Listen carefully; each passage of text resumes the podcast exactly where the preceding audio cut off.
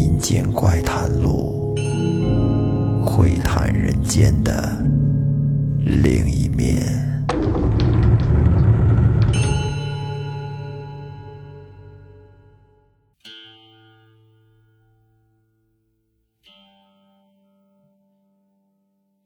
大家好，欢迎收听本期的《民间怪谈录》，我是老岳。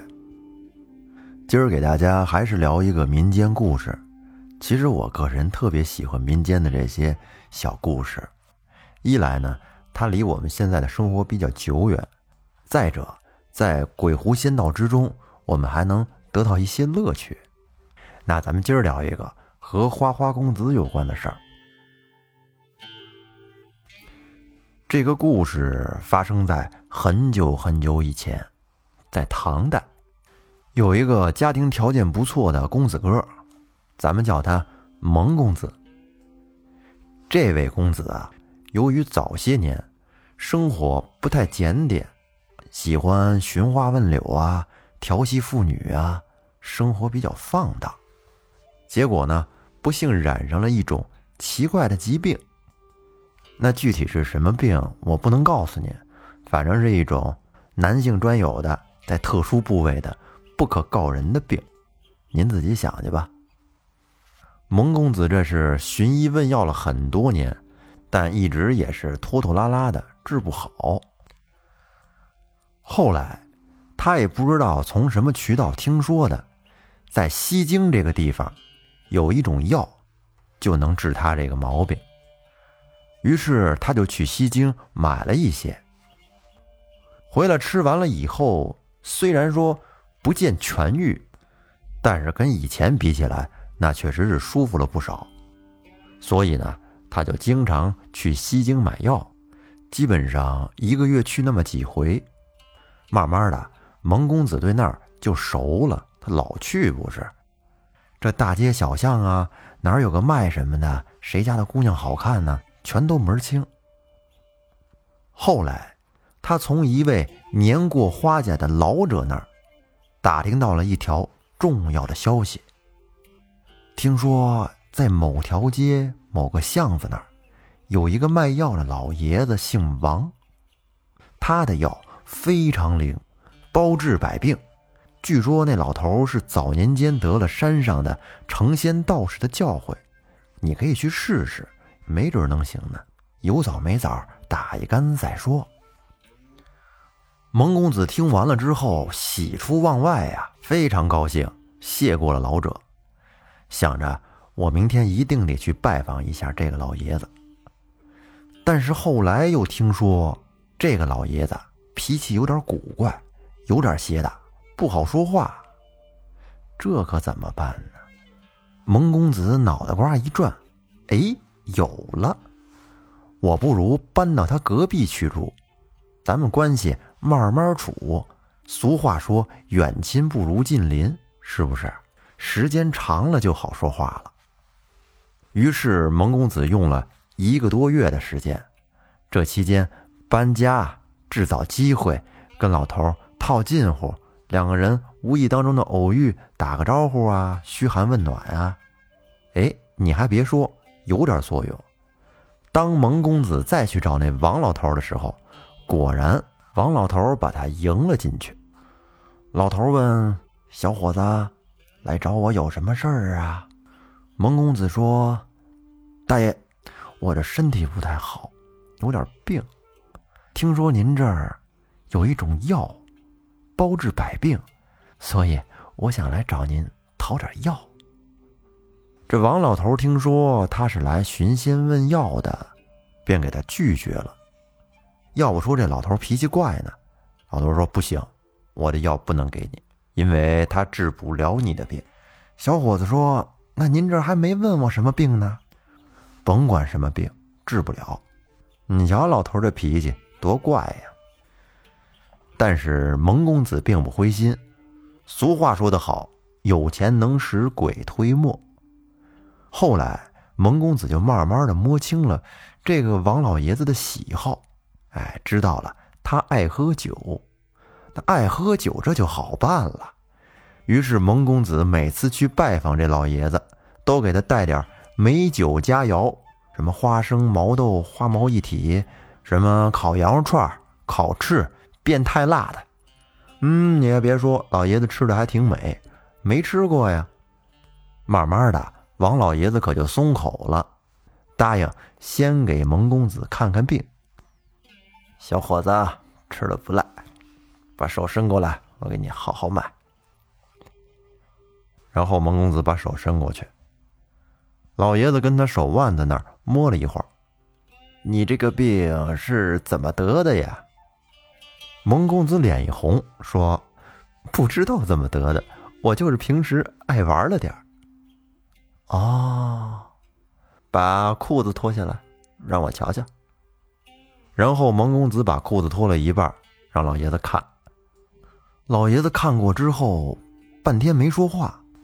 这下给蒙公子可急坏了，就问：“哎呦，我的神仙爷爷，您倒是说话呀！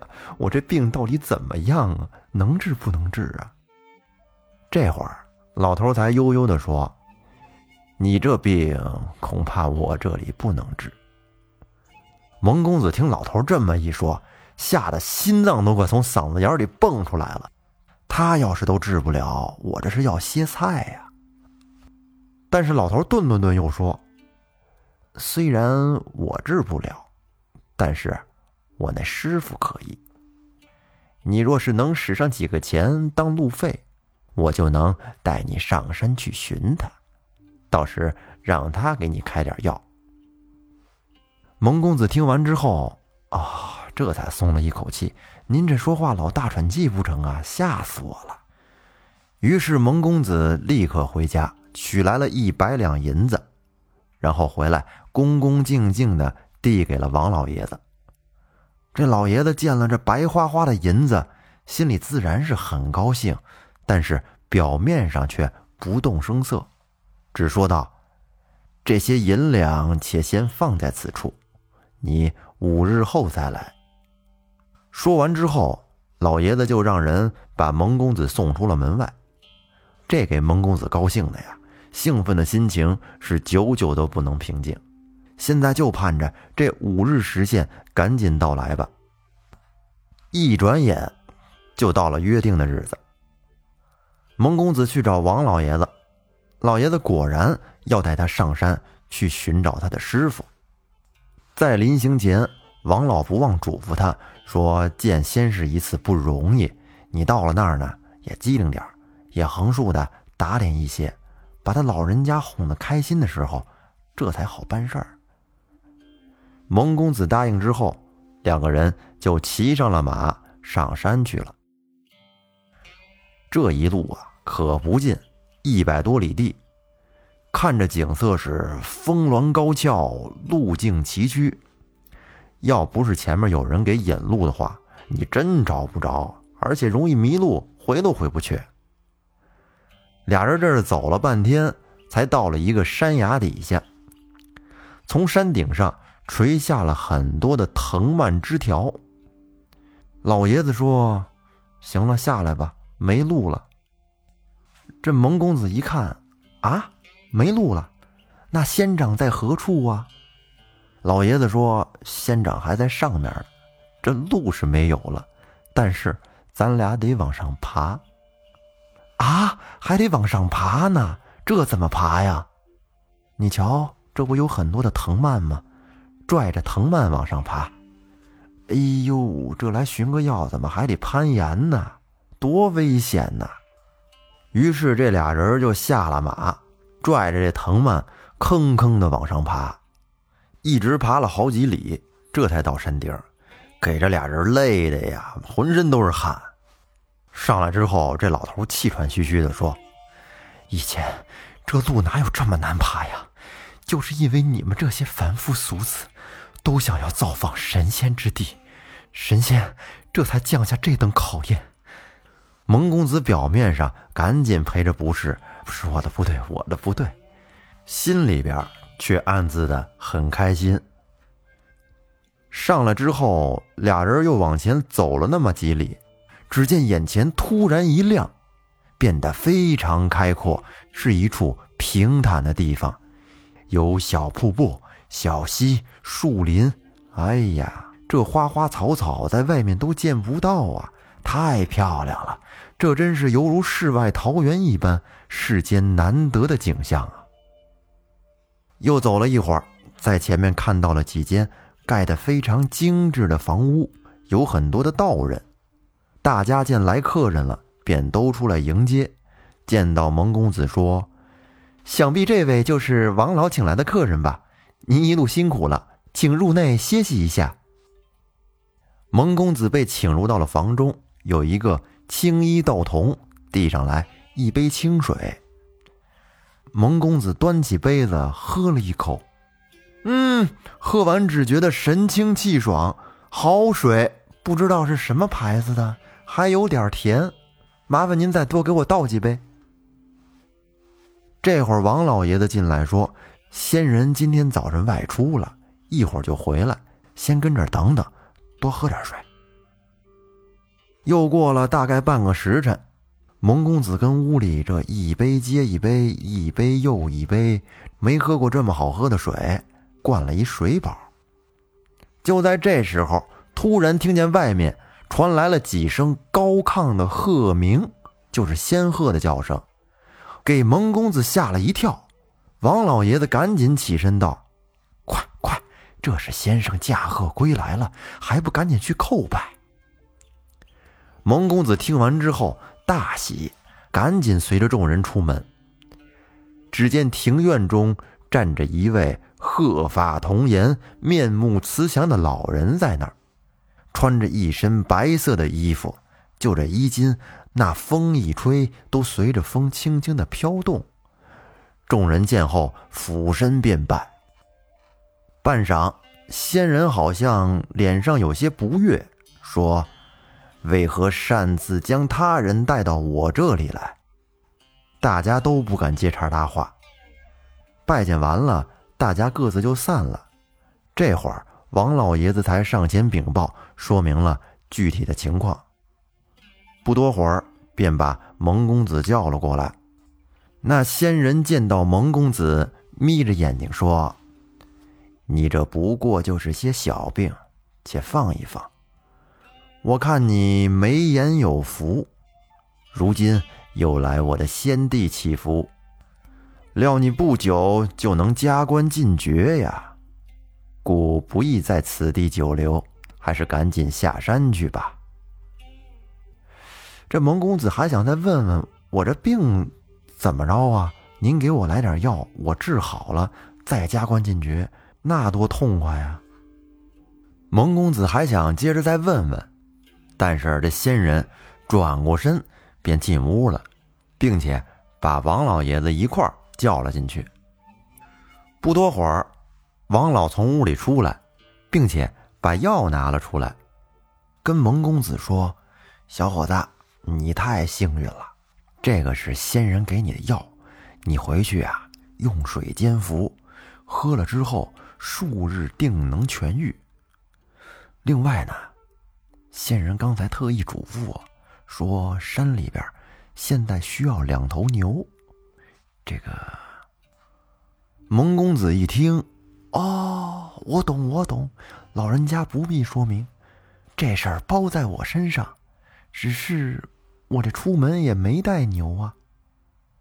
那这样，咱们把这两头牛折钱算了，麻烦王老把这些银两给仙人带一带。然后王老爷子便笑着收下了这些银两，给仙人拿了进去。完事儿之后，两个人便按着原路返回了。话说蒙公子回到家以后，当天晚上便命人把药给煎煮了，然后自己咕咚咕咚的喝了下去。喝的时候，他只觉得这个药的味儿跟以前的药。差不多呀，心里还觉得挺奇怪。不过呢，喝完之后确实觉得挺舒服，本来疼的地儿不怎么疼了。就这么喝了有个三五天，在这三五天之内呀，他身体确实觉得，嗯，见好，这药管用。但是过了这几天，没想到的是，他的病竟然又复发了。这蒙公子想不明白啊，心里边有疙瘩解不开。这明明吃的是仙人给开的仙药，怎么还不好呢？怎么还能复发呀？于是他便又去找那王老爷子，问问他是怎么回事儿。但是当他再去的时候，发现王老爷子家已经是人去楼空，了无踪迹，人走了。他想带着人按照原先的路线再攀攀岩上山去找找那仙人，可是，在路上走了好长时间，却发现自己已经忘了之前的路了。这会儿，蒙公子才如梦初醒，恍然大悟，这哪是什么仙人呢？原来是一群骗子。